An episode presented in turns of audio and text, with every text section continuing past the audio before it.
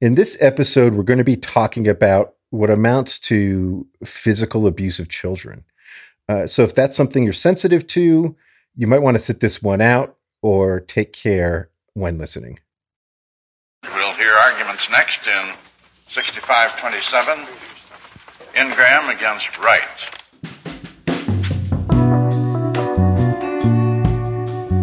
Hey everyone, this is Leon from Fiasco and Prologue Projects.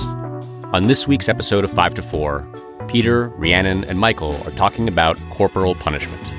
Despite a steady decline in the practice of spanking children in schools, the practice remains legal because of this ruling from 1977. The court said the spanking of students was rooted in the American tradition, but said if overdone, parents could still bring charges in the state courts. In this 5 to 4 decision, the court ruled that public school teachers beating kids does not violate the Eighth Amendment, which is supposed to prohibit cruel and unusual punishment. The ruling created a bizarre situation in which students have more legal protections against physical abuse if they find themselves in a prison cell than they do when they're in class. This is 5 to 4, a podcast about how much the Supreme Court sucks. Welcome to 5 to 4, where we dissect and analyze the Supreme Court cases that have spread the seeds of hopelessness across the country like wind to a dandelion. I'm Peter. I'm here with Rhiannon Hey, hi everyone. and Michael. Hi, hi. really want to stop doing the metaphors. Uh, unfortunately, whenever I bring this up, the hardcore fans are all like, "We will stop listening if you Yeah, if you they're stop." up in arms defending the metaphor. They demand the metaphor. I'm pretty sure the casual fans would love it Yeah. if I stopped, though. Supreme Court cases that have uh, strained the back of American life, like the 150th metaphor that Peters. right, right. That's a good one. Write that down, Peter. Write it down. Uh, today's case is Ingram v. Wright. This is a case from 1977 about corporal punishment in schools. Corporal punishment, of course, is when a child is punished using a little bit of violence, uh, traditionally either by a tall, humorless man or a stern, matronly woman. That's right. That's right. That's what the movies would have you believe. That's right. In the past, corporal punishment was prevalent in schools, of course, including public schools, and some enterprising lawyers asked themselves whether it might be against the Constitution. After all, the Eighth Amendment forbids cruel and unusual punishment. This is punishment being imposed by the government on students via its schools. And perhaps uh, beating the shit out of children qualifies as cruel, right? Yeah, maybe. Interesting But- thought.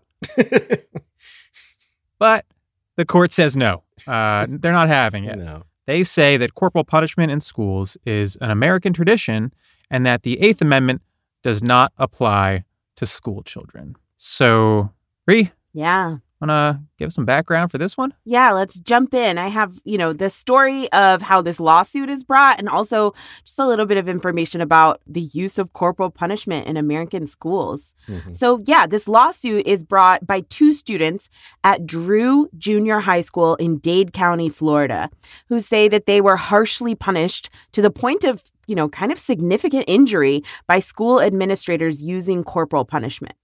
So in 1970, Roosevelt Andrews is a ninth grader at Drew Junior High School, and James Ingram is an eighth grader there. And even though there were rules at the school about when corporal punishment could be used against students and how, you know, like for example, there were rules about how big this flat wooden paddle could be. It had to be less than two feet long. And for example, the normal punishment would be one to five licks with the paddle.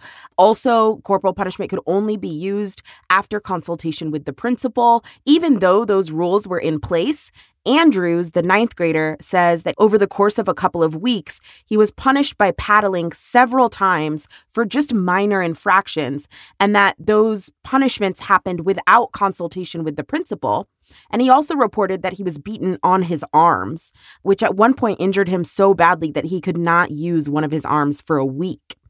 In Ingram's case, the eighth grader, he said that a teacher sent him to the principal's office after he was slow to comply with like some silly command. Mhm. Something like getting off the stage in the auditorium, like he just didn't do it fast enough for the teacher's liking. Classic troublemaker. Right. So he gets sent to the principal's office, and there he denies the accusation and he declines to submit to paddling. And so then he was forced face down onto a table and was paddled more than 20 times. He suffered a hematoma as a result, and he missed 11 days of school. Jesus Christ. So that's where the lawsuit comes from. But just a note about the use of kind of corporal punishment in American schools. Obviously, the use of corporal punishment on school children has declined drastically in the past few decades. But it's Mhm. important to know that in terms of like constitutional jurisprudence on the issue, this is the existing rule, this Right. case that allows it, right? So, as we talk later on about conservative ideology as it relates to school and kids, that's important to keep in mind. Also, while I was prepping for this episode, I found some numbers which I found pretty surprising. According to reports that were submitted to the U.S. Department of Education, in 1976, more than 1.5 million students at public schools were paddled. But by 2006, that number had dropped to about 220,000 students.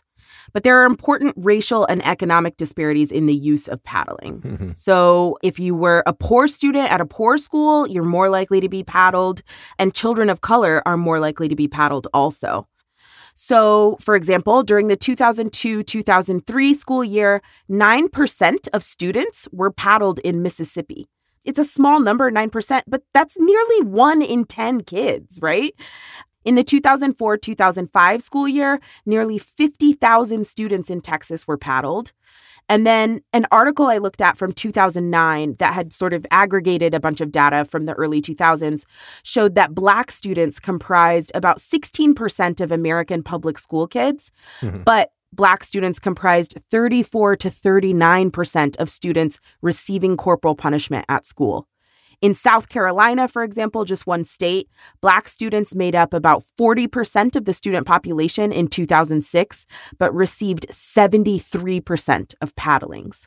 So, you know, just really important, I think, things to keep in mind, issues to keep in mind up top as Mhm. we go through what the Supreme Court has to say about how corporal punishment is not a big deal in public schools. Right. So the legal question here is whether corporal punishment, either generally or as applied by this school, violates the Eighth Amendment's prohibition of cruel and unusual punishment. There's also a 14th Amendment question, which we'll get into later, but first, the Eighth Amendment. So, what the court does here initially is an assessment of both historical and contemporary views of corporal punishment in schools. They say that corporal punishment in schools dates back to the colonial period, and moreover, they make the point that it's still widely accepted and practiced in the modern era, even as education has shifted from a largely private endeavor to a compulsory system revolving around public schools. Right. They point out that public and professional opinion has been sharply divided on the matter for what they say is over a century. And finally, they say that they can, quote, discern no trend toward the elimination, unquote, of corporal punishment in schools. Yeah. lot going on Yeah. here. First thing I'll talk about is how big of a swing and miss that last part is. Uh, Yeah. they can discern no trend toward the elimination of corporal punishment. Again, this is 1977, and the court is stating that they don't believe that corporal punishment is declining in any meaningful sense. In the years immediately following this decision, the use of corporal punishment fell off a cliff. Between 1974 and 1994, 25 states banned it, in public schools at least. So here you have the Supreme Court declaring that they saw no trend in corporal punishment Right. at a time when they basically could not have been more incorrect, right? Right. Right. And I think they fucked it up so badly because their analysis is just looking at the wrong things. Like the court tries to measure society wide sentiment towards corporal punishment in schools by looking at state laws. And they were like, well, only a handful of states ban it. Mhm. But what they don't point out is that even at this point, when this case comes down, corporal punishment was rare. I think was applicable in only about 4% of schools across the country. So what they're missing is that whether or not it was technically legal, the vast majority of society had at this point already rejected the use of it. That's right. I would also point out that they are pretty thoroughly understating the state of expert opinion on this matter. yes. They're like, oh, it's split. The experts can't agree. Um, no, That's just wrong. Yeah. yeah. no, it's just not correct. It's just not correct. Even in the 70s, the reason that corporal punishment was declining was because this sort of confluence of, of things. But one of them was experts pushing that they believed it was both harmful and ineffective. Right. Right. That's right. no pedagogical benefits. You're just damaging kids. Right. Yeah, you're just hitting children. Yeah. That's what I was going to say. It's like we're using the term corporal punishment, but like Peter highlighted at the top, what we're talking about is beating kids, right? That's Yeah. what Right. this is beating Right. kids. And, you know, in particular, what the court does, I mean, the court talks about corporal punishment very generally. These kids got the shit beat out of them with fucking Yes. wooden paddles. Like, Right. it's a little bit disingenuous to talk about the practice broadly when the facts are as brutal as they are here. Mhm. So, next, the court turns to the Eighth Amendment itself. Again, the initial legal question is whether this may qualify as cruel and unusual punishment. And the court says, no, it doesn't, because the Eighth Amendment only applies to punishment for crimes. And they mostly base this on their interpretation of like the intent of the amendment. Right. Yeah. Mm-hmm. Now, this is interesting to me because, like, I don't think you can accept so quickly that there's a meaningful difference here. Mm-mm. Crimes are essentially just things the government has given itself permission to punish you for, right? Right. And if the state is beating up kids in school as a form of discipline, that's not very conceptually different at all. Exactly. A lot of the majority opinion is predicated upon the idea that punishment for crimes and punishment for discipline in schools are two completely different things. And I just I just don't think that's right. The irony is that if you think corporal punishment is essentially unaddressed by the Constitution, you've created a situation where every citizen is guaranteed due process and proportionate punishment, except for kids. Right. Mhm. like, what, what the fuck is that? Right. yeah. More specifically, if you are a child, your rights are in many ways more secure under this decision if you're arrested for a crime than if you're being disciplined at school. Right. Yeah. And the majority actually kind of tries to address this. They try to highlight the difference between school and prison. yeah. It's, an incredible paragraph. it is. So they say, and I quote, the school child has little need for the protection of the Eighth Amendment. Though attendance may not always be voluntary, the public school remains an open institution. Except perhaps when very young, the child is not physically restrained from leaving school during school hours, and at the end of the school day, the child is invariably free to return home. Even while at school, the child brings with him the support of family and friends and is rarely apart from teachers and other pupils who may witness and protest any instances of mistreatment. Yeah. Mm. Except when you're taken to the principal's office and forced against your will and then beaten in that closed room. Yeah. I mean, look, first of all, the court is expressly saying that we don't need the protections of the Constitution in schools because we can rely on other children to be whistleblowers. Yeah. Like, what the fuck is Right. that? Right. What the fuck is going on with that? How is that like an actual rationale? And even if you put that aside, none of these differences explain why the protections of the Eighth Amendment shouldn't apply here, right? They're just saying, Right. like, here are some differences. You can go home at the end of the day.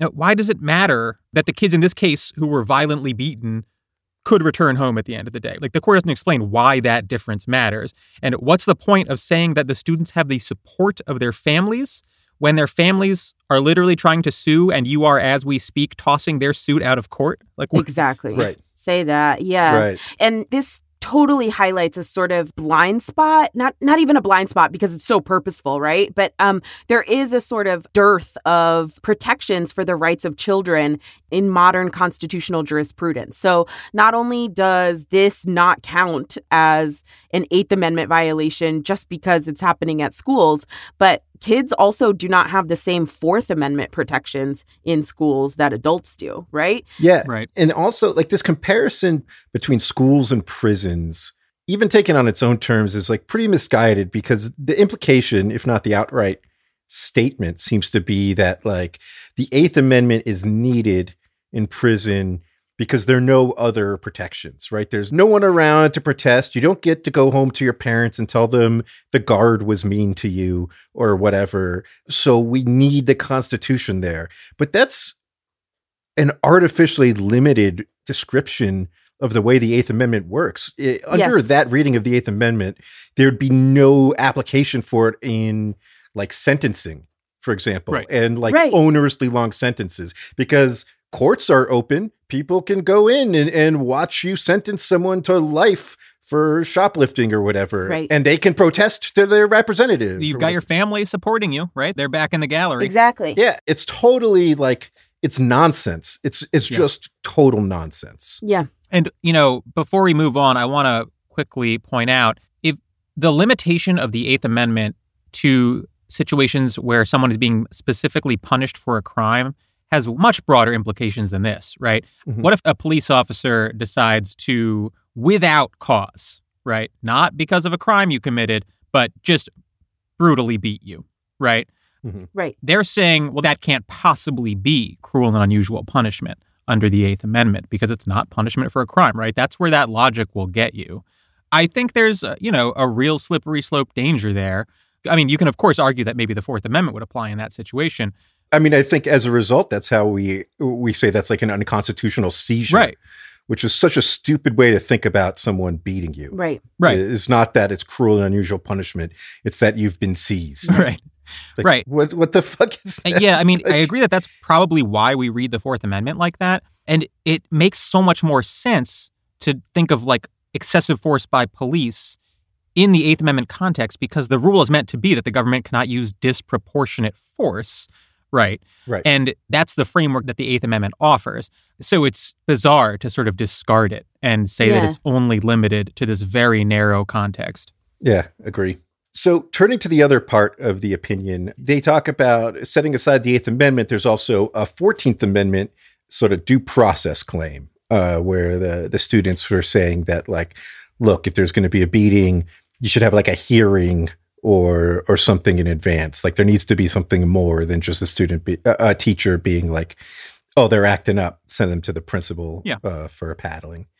So, the 14th Amendment, the due process clause of the 14th Amendment says that the states cannot deprive you of life, liberty, or property without due process of law. And the kids are saying, look, getting beaten with a big wooden paddle is an imposition on my liberty, like life, liberty, Yes. And property, Mhm. right? And the court agrees with them. The court says, you're right. There is a liberty interest at play here. But the question is, what process is due before that liberty is infringed upon, right? Right. And they say, look, there's statutory and common law protections here. The statute says that any school beatings have to be reasonable. So that limits the harshness of the punishments. And then the common law provides for monetary damages for excessive beatings, which they think is more than adequate deterrence. they say this is a quote Although the students have testified in this case to specific instances of abuse, there is every reason to believe that such mistreatment is an aberration. Hmm. What reason? Right. Right. What possible reason? All of them, Michael. Didn't you? Yes. they say every reason, and the only one they provide is the monetary damages, right? Right. Which is Right. An insane thing to say when you have a record of abuse before you. Right. It's like saying, like, oh, I woke up in a good mood, and when I do, it never rains. So it's not going to rain today while it's fucking pouring outside. Like, Right. what are you talking about? Yeah. over a dozen cases of documented abuse here, and you're like, well, it's very unlikely that there will be, you know, severe Right. abuse. It's insane. It's an insane portion of the opinion. It's maddening to read. And there's just something so lazy about like, well, there's already laws making this illegal to some degree. So like we don't need the constitution here. And it's like the whole point is that we shouldn't have to be reliant on statutory law. That's the point of the constitution, right? Is like exactly. this sort of backstop for your rights. Yeah. Laws can be repealed. Laws don't exist in the same form in every state, right? Yeah. The point is that there's a baseline for your rights that you can rely on in the Constitution. So to say, well, like, hey, you know, there's some laws. Uh, this is technically illegal in most states, so uh, Yeah. we don't need to worry about it from a constitutional perspective. It's like, no, that's just not how the Constitution works. Yeah. this feels like a good time to take a break. And we are back. So I have some some local color on this actually, because it's uh, originated in Dade County, which is now Miami Dade County. This is where we reveal that Michael was, in fact, one of these. One of the petitioners. Michael is a nom de plume. Uh, my real name is Roosevelt Andrews. um, no, I'm from South Florida, as is my dad. And so he went to high school in uh, Dade County in the 60s. And he taught uh, in Dade County in the late 60s and early 70s. And my mom worked in the school system as a counselor as well in that time. And in fact, my dad taught at the elementary school that fed into this junior high oh my gosh. which is kind of wild. Like it's possible the younger of the two was at his elementary school when he was there. Yeah. So I talked to them both about, you know, what it was like for my dad in high school growing up there, what the schools were like when they were there. Right. Yeah. And so one thing is that there's a degree of arbitrariness to it, right? Which I think already like raises constitutionally like suspect considerations, Yes. right? Like if you're lucky enough to be at this one school, the elementary school where my dad taught, he said was run by a nice Jewish lady. And so they didn't use corporal punishment. so if you're lucky enough to be there, then you don't worry about it. But if you're at the next school over with the asshole, then the punishment's going to be very different for you. Right. right. And like Rhi sort of previewed at the top, there are racial and class components. This school is in Liberty City, which is almost entirely black. The school where my mom worked was out in Western Miami in Hialeah, which was all like poor white and Cubans. And there was severe corporal punishment there as well. Yeah. And so the dean at my dad's high school, he said was a mean son of a bitch and a bigot. So you can imagine how beatings were meted out there as well. Mhm. And like Reese said today, most kids who are subject of corporal punishment are black or minority, twice as likely as, as white kids nationwide. So the court says due process is satisfied here because monetary damages are available to students subject to excessive corporal punishment. And it's worth contemplating how available you think that is to a black student against a white school administrator Right. in the 60s and 70s in the South. Right. Because that's what we're talking about here. Right. Yeah. That's the actual scenario. And the idea that that's what's protecting due process here is a fucking joke. Yeah. It's like an absolute joke. Yeah, really good point, Michael. So we should turn to the dissent. There is a dissent. This opinion is 5 4. Four justices in dissent here. There's a lot of stuff to say in dissent, I think, except there's not much to say substantively about this dissent because even though four people, powerhouses, John Paul Stevens, William Brennan, Thurgood Marshall, mm, I don't know who the fourth one is, even though they- those guys all join in dissent here, the whole dissent is literally three sentences long. it's yeah. All it says is, I dissent, basically. It is. They say the majority held the Eighth Amendment doesn't apply. right. The majority held due process doesn't apply. That's sentences one and two. There you go. And sentence three is we uh, disagree. We disagree with that. Yeah. So we dissent. We Yeah. dissent. So That's there's it. Fucking really- king shit. Yeah, there's really nothing to say about this dissent. I'm Ex- telling you, we've talked about this before. Being a Supreme Court justice used to rule. I was about to say that. There's nothing to say about this except being a Supreme Court justice is the easiest fucking job in the whole Yes. world. And Yes. if Joe Biden, are you listening? If you nominate one of us, this is what we will bring to you: the the short opinion. Yes. Yeah. So let's take a, a big step back here. Uh, early in the 1900s and into the mid century, there was a shift in this country to compulsory public education. And with that came the rise of conservative fears that liberals will use this new monolithic education bureaucracy to impose their agenda on children, right? And so the backdrop to a lot of reactionary thought about public schools, both then and now, is this idea that like they, the paradigmatic conservative parents, are being stripped of their ability to raise the children they want to raise. Their kids' upbringing is being tainted by liberal notions of discipline and so forth, right? Right. And Mhm. I think more broadly, modern reactionary thought has always viewed education and academics itself with a sort of skepticism, right? The dismissal of universities and social sciences as sort of high minded nonsense is something that has been part of reactionary thought for a long time. They often perceive academics as frivolous. And a large part of that is because education is perceived as having a progressive or even like a liberatory component, right? Widespread Yeah. education can and does undermine existing power structures and certainly existing cultural norms. And so to reactionaries, and more specifically to fascists, Right. education isn't about learning things per se, right? It's about social control. Yeah, indoctrination. Right. You can gaze out upon like the current right-wing moral panic about critical race theory, etc., where you're seeing the, you know, banning of books and other attacks on public school curricula. I think to a lot of liberals, it can be baffling to witness that because of how transparently bad faith it is. You know, these people are clearly not interested in education as a virtue in and of itself. They are trying to build a world in which they are in control and their grip on power is not under serious question. Hmm. And so, buried in this case is this seed of conservative resistance to what they perceive as like a hegemonic liberal educational order, Yeah. right? There's an underlying question about who gets to shape the younger generation. And there is a right wing fear, which still exists today, that it's not going to be them. Did you guys see the movie Snowpiercer? Yeah. No. I feel like you might like it. Peter, you talking about education just reminded me of like the education scene in that when they get to like the train car with, with the kids and like the level of indoctrination going on and also like the real message that like this is where the real violence is, right? You're seeing the kids both turned into like the faceless oppressors and the teacher literally at one point pulls a fucking gun Right. out and starts shooting at them as like a Bong Joon-ho being like very explicit like this is where state violence Right. starts. Yeah. Yeah. Right? It it can start right Korean there. cinema It- is light on metaphor, in my experience.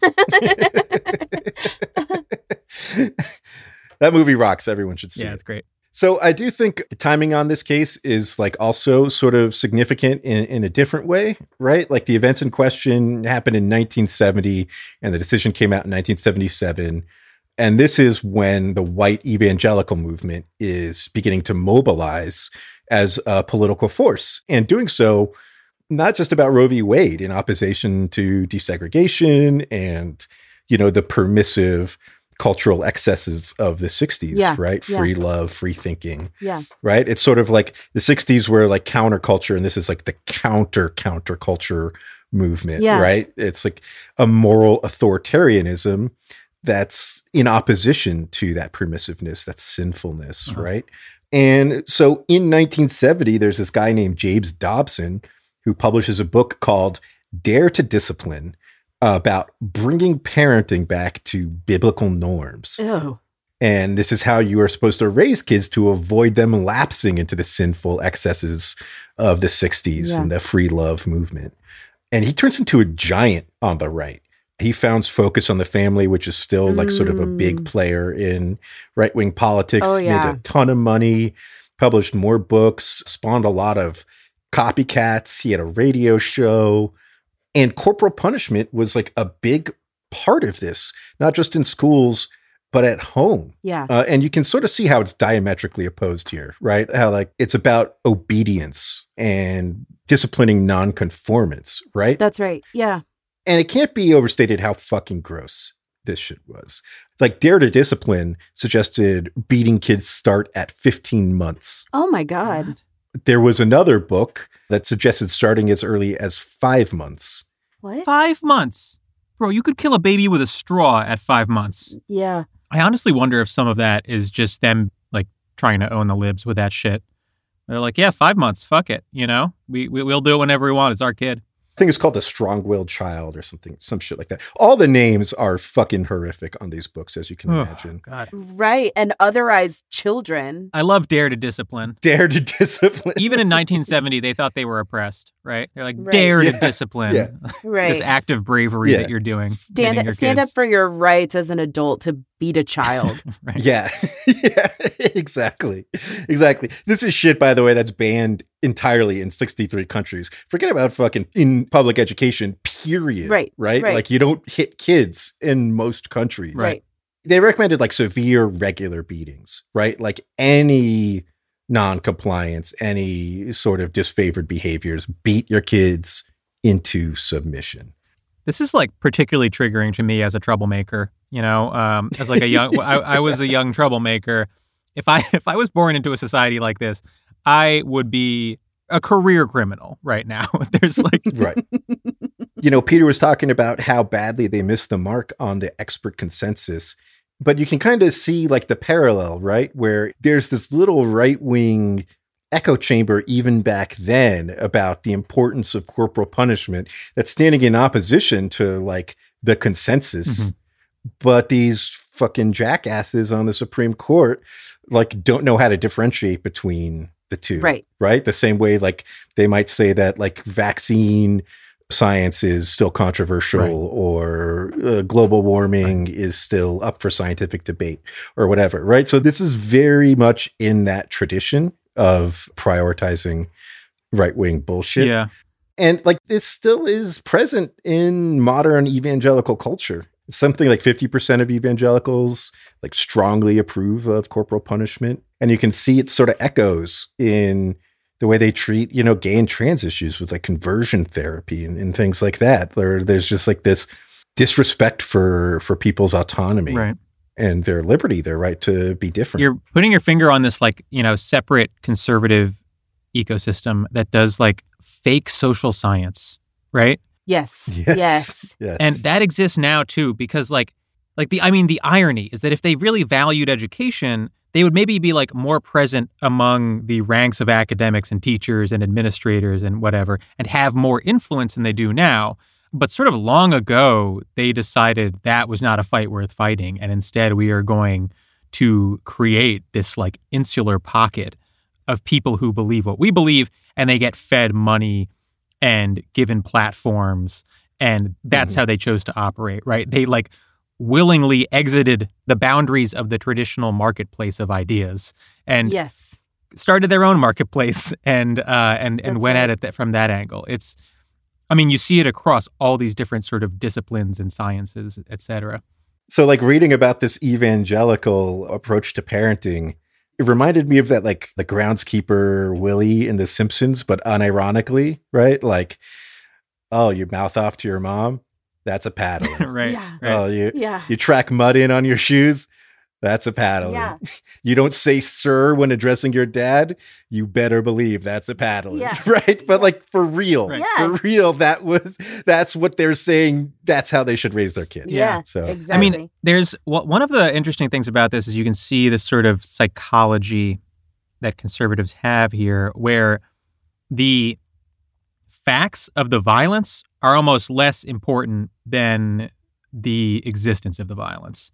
Meaning, like, they're not particularly interested in whether these administrators like crossed the boundaries because I think to them, corporal punishment is not about fairness per se. It's about instilling a level of fear that can ensure obedience, right? right. That's and right. that can be accomplished whether or not the administration of paddlings, et cetera, is fair. And in fact, it can arguably be accomplished better when it's not fair. And, you know, of course, this is not something that they expressly say, but I think the fact that they never once dive into the facts in here in any substantive way and try Yeah. to relate them to the law maybe speaks to how little they care about what actually happened to these kids. exactly.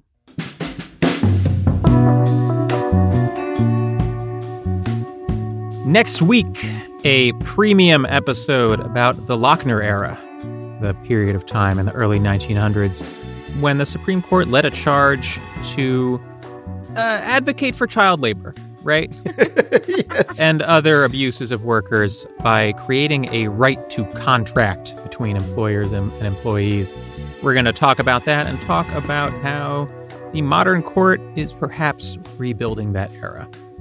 Follow us on Twitter at 54pod. Subscribe to our Patreon, patreon.com slash 54pod, all spelled out. Premium episodes, ad-free episodes, access to our Slack, special events, all kinds of shit. We'll see you next week.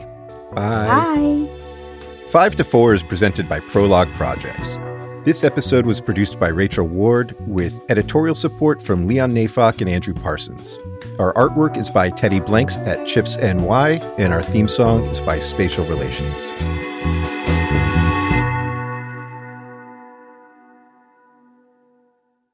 And that's a wrap. Yeah, that's it.